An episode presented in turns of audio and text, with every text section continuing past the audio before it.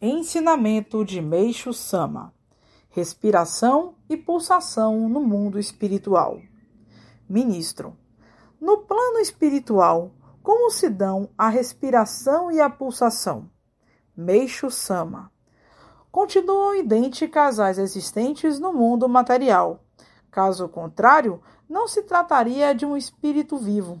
Inclusive, em sentido mais amplo, a pulsação e a respiração também se encontram presentes no Sol e no globo terrestre. Assim, as manhãs e as noites resultam da pulsação do Sol, enquanto que as mudanças de estação que ocorrem no decorrer de um ano correspondem à própria respiração do globo terrestre.